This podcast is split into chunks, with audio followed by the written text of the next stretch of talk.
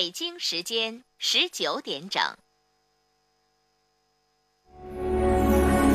金色频道，城乡广播，这里是 AM 九四五，FM 一零三点五，龙广乡村台。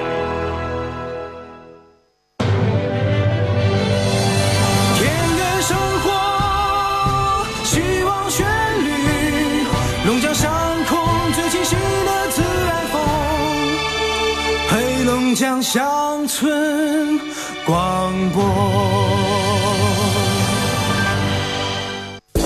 你你看看今年这稻苗，此情此景，我要吟诗一首：甘籽儿文化是个宝，免浸免催根系好，苗齐苗壮病害少，培育壮秧少烦恼。知道我说的是啥不？雷锋甘籽文化剂吗？对，就是雷锋甘籽儿文化剂，水稻不用浸种，不用催芽，老省事儿了啊！雷锋甘籽儿文化是个宝。啊，行行行了，呃种水稻的都知道了。我想说的是，锄禾日当午，雷锋真靠谱。阿里农荣誉出品。您正在收听的是《陈峰说》，陈峰主播，欢迎继续收听。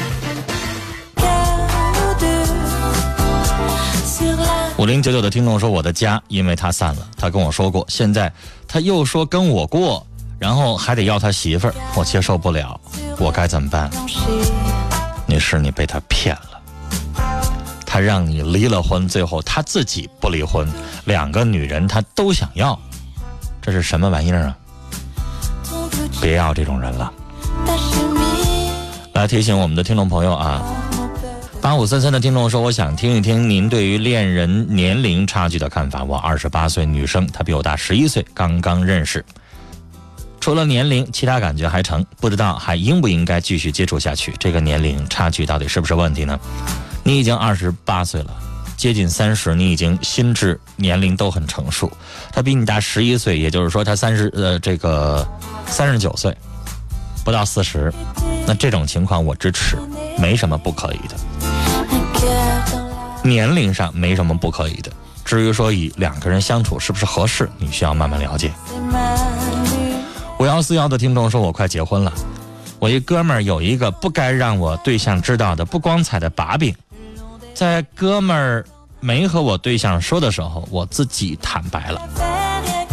我对象说不介意我以前，他说这事儿幸亏是我自己说的，要是从我哥们儿嘴里说出来的话，我我们肯定完了。”现在我们快结婚了，可他哥们儿总找他，说关于我的事儿有话和他当面谈。我对象爱我，所以躲他。再说他们本来也不好，真怕婚后他会是个定时炸弹。我们非常相爱，但不怕没好事就怕有小人。我曾经找他谈过，以前是以前，现在你成全我们吧，以后大家当个好朋友处。他哥们儿表面说的挺好，背后又一个样。你说我该怎么面对这种事儿？我对象根本不见他，他为此失去了一个吃饭买单的人，肯定恨我。我对象理解我，但他毕竟是个伤疤，也怕总结，而且圈子里边有别的朋友，不能换号解决。帮我出出主意，快压抑死了。我觉得你们两口子以后快结婚了。你们可以集体的在你们的好友名单当中删除这个人，你躲着这个人，你媳妇儿也躲着他，两个人从此跟这个人不相往来，电话没有办法删，留着，不接他电话也就行了，不见面，有他的场合的朋友聚会不去，不通电话不回短信，他还能磨你多久？有那么几个月不联系，慢慢也就了了。这个事情用这样的软处理解决，我认为似乎更理想。你越成天找他谈这事儿，他越觉得你在乎，越觉得这个把柄重要，他就越想破坏。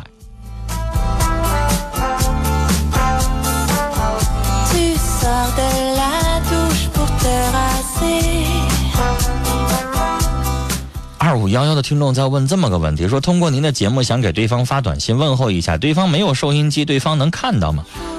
我们是广播节目，我们不是电视节目。目前为止，您看不到。我为什么用那样的语气说？多新鲜呢！广播要能看着，那不就成电视了吗？我们目前没有视频直播，目前只有声音的直播，所以您只能听到声音啊。想看到用网络视频直播的方式倒是能实现，但是目前我们的节目还没有开通啊。七八六四的听众说：“您不希望孩子听节目，我九岁的儿子也在喜欢听您的节目。其实我是好意，因为觉得八九岁的孩子听我的节目是不是太早点儿？我八九岁的时候我也不听这节目，是吧？还没长大呢，还没青春期呢，就已经提前的就婚姻锅碗瓢盆了，这以后咋活呀？”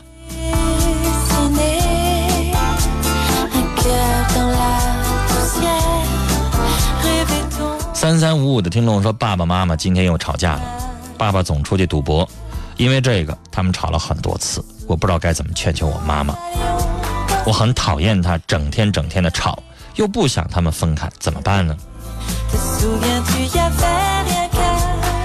你爸爸赌博，你不去劝你爸爸，回过头来你告诉我你要劝你妈妈，你不希望你妈妈整天吵，你怎么有点不明白事理呢？谁做错了呀？你妈妈也不想跟他吵，但前提得是你爸别出去赌啊。那赌博不光犯法，他还害这个家庭啊。辛辛苦苦挣来的钱全赌博出去了，能行吗？所以我倒觉得错不在你妈妈，在你爸呀。你要让他不赌了，是不是就不吵了？谁愿意成天吵架呀？不伤感情吗？我们来接电话，首先要接的是四号线的电话。你好，哎，你好，陈总。你好，您说。嗯，我吧现在有一个这个困困惑。嗯。嗯，就是在那个零七年的七月的时候吧。嗯。丈夫有了外遇，有外遇，当时呢我发现了，而且呢和他也面对面了，我们三个人。面对面了之后吧，我也跟他们谈了这个事儿，因为我我也就阐明我观点。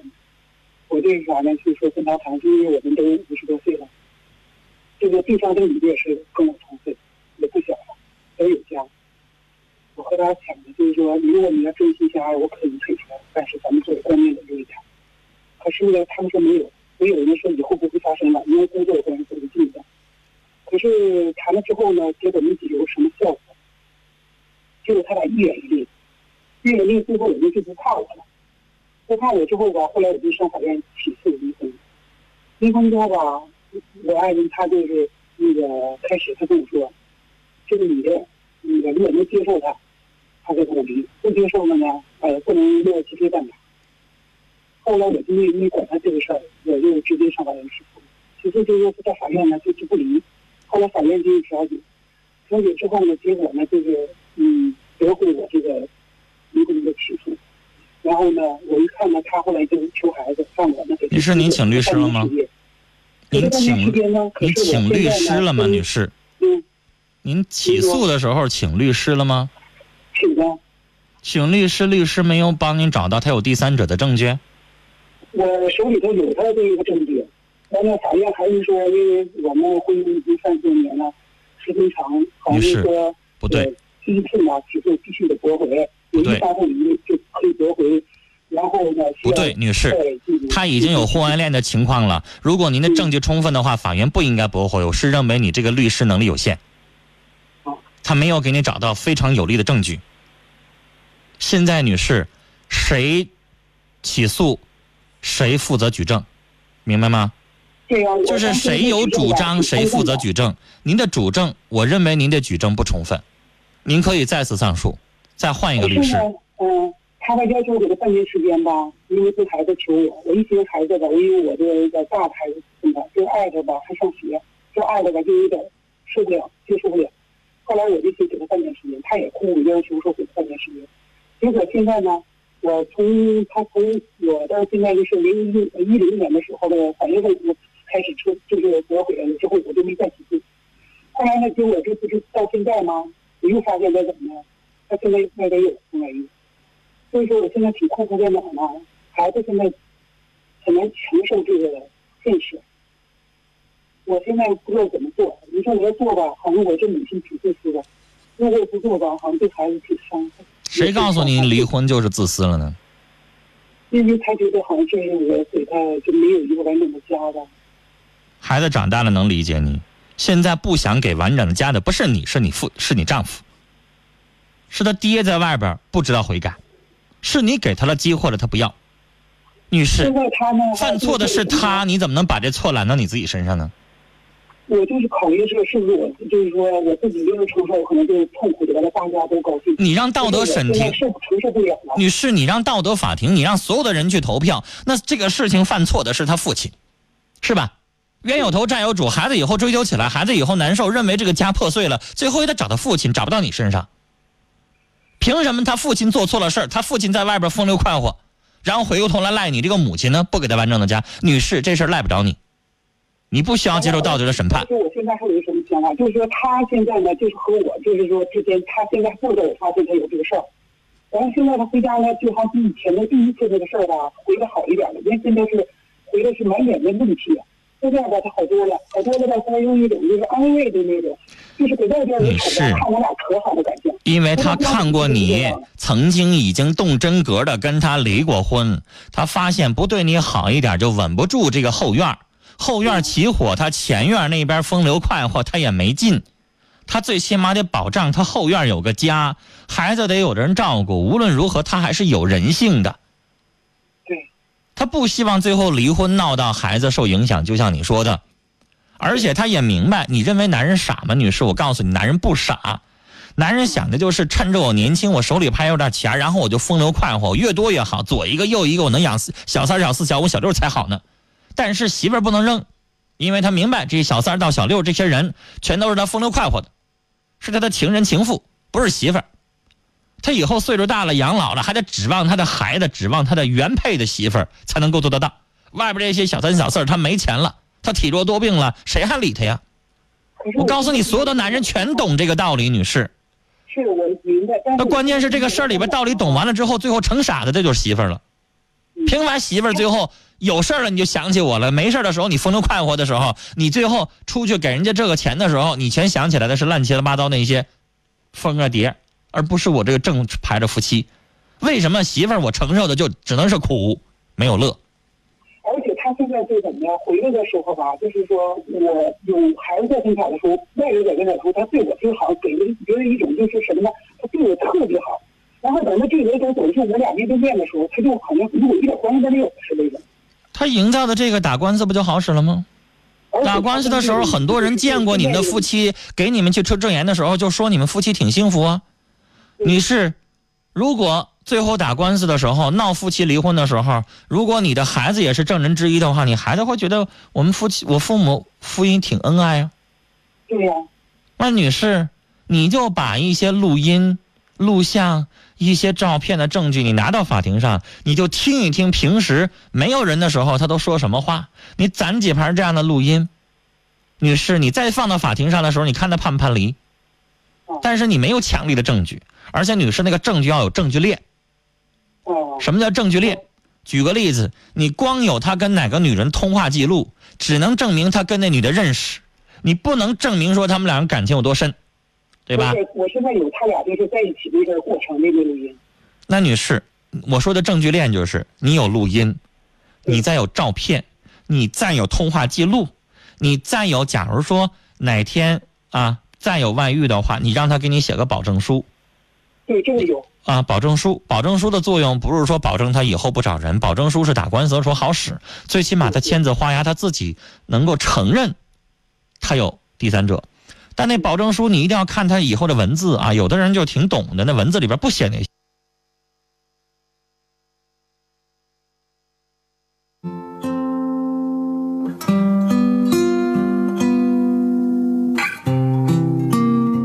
你我做错了，我背叛这个婚姻，你这个字要有，要有这样的字样才好使，啊，要不然光说我做错了，你拿到法庭上好使吗？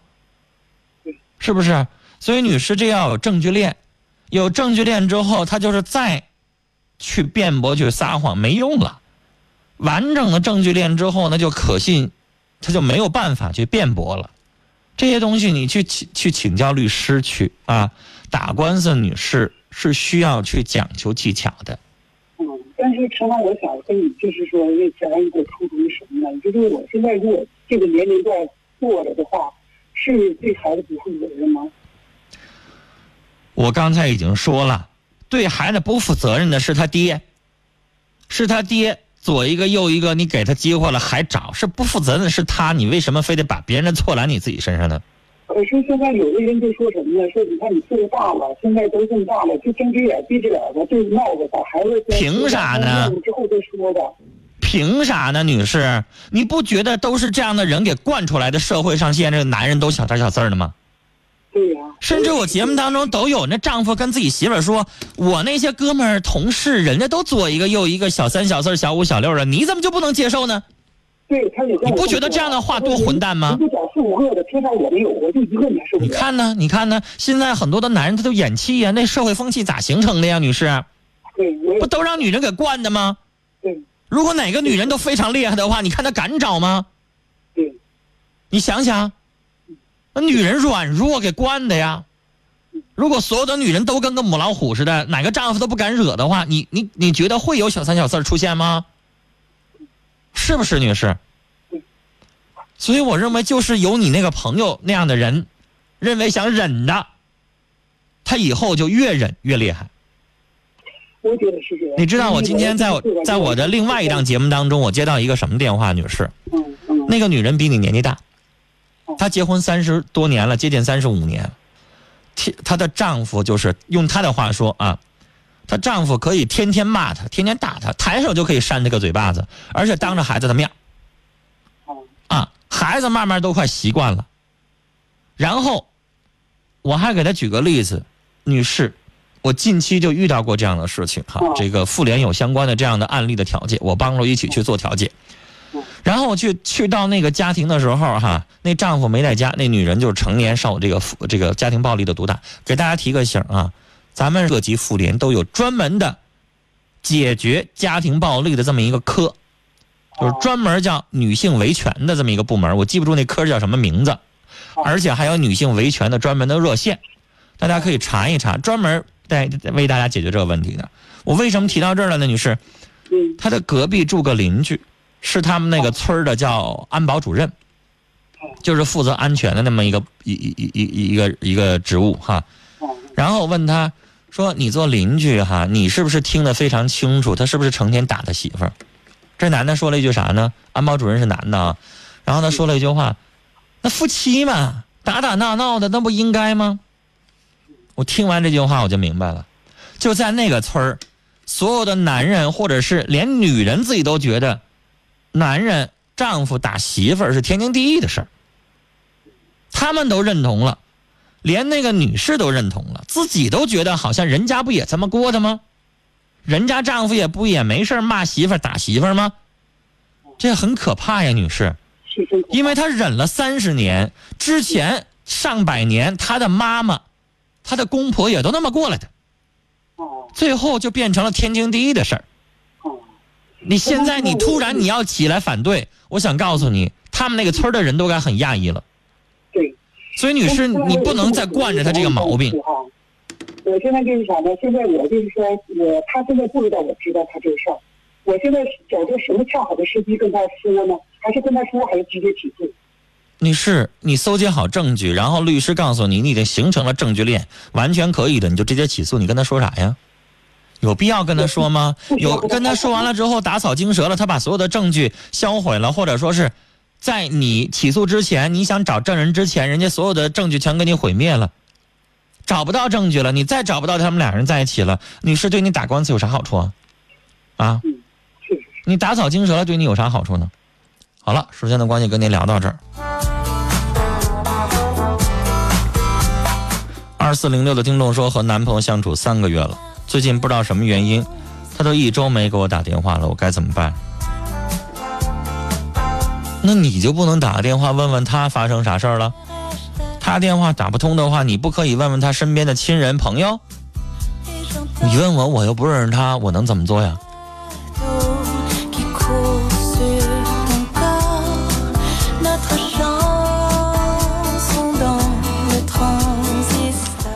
九八四零的听众说：“我是幼师，一直在哥嫂办的幼儿园教学，中间发生挺多矛盾，现在不想干了。可考虑到哥哥和父母的立场，又觉得很为难，该继续干下去吗？学幼师的又不你一个，你不干了之后，他雇别的幼师，那幼儿园不可以继续发展下去吗？离了你，地球不转了吗？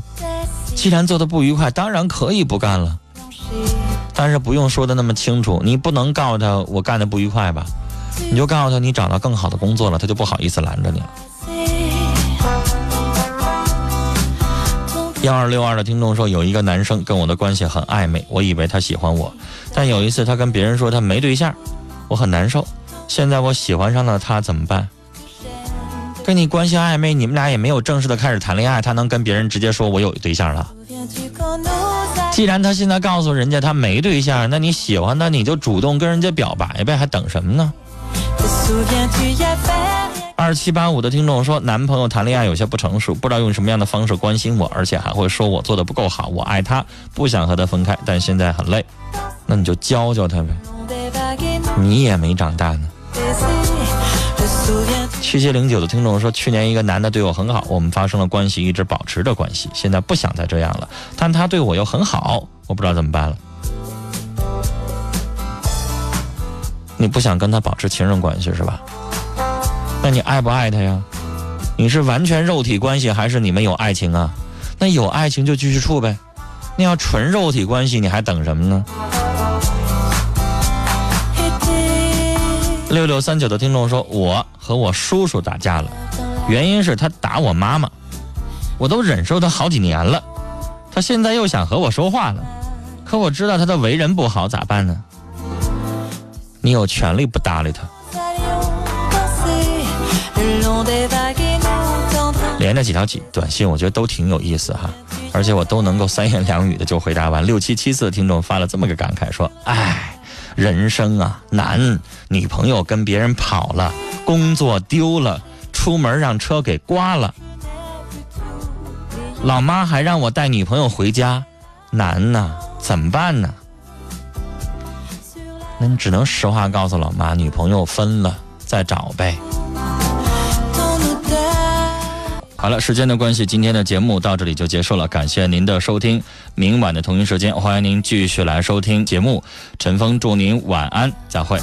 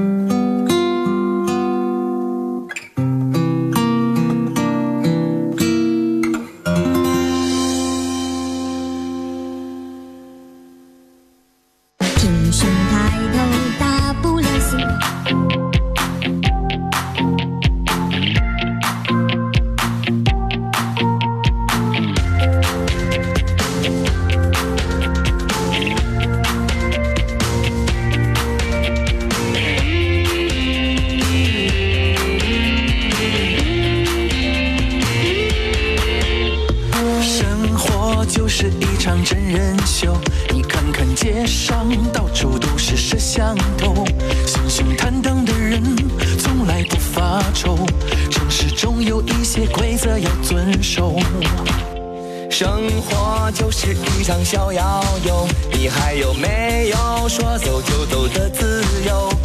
等错过早晚高峰汹涌的车流，让心飞向更宽广的宇宙。一二一起不走，就像小时候，一群孩子排着队走过十字路口，挺起胸，抬起头，走过多年以后，年少轻狂的梦依然在心头。一二一起步走，请为我加油，依稀可见美好明天向我挥手，别回头，向前走，动力无止无休，想到你还在我身后。暖意满心头。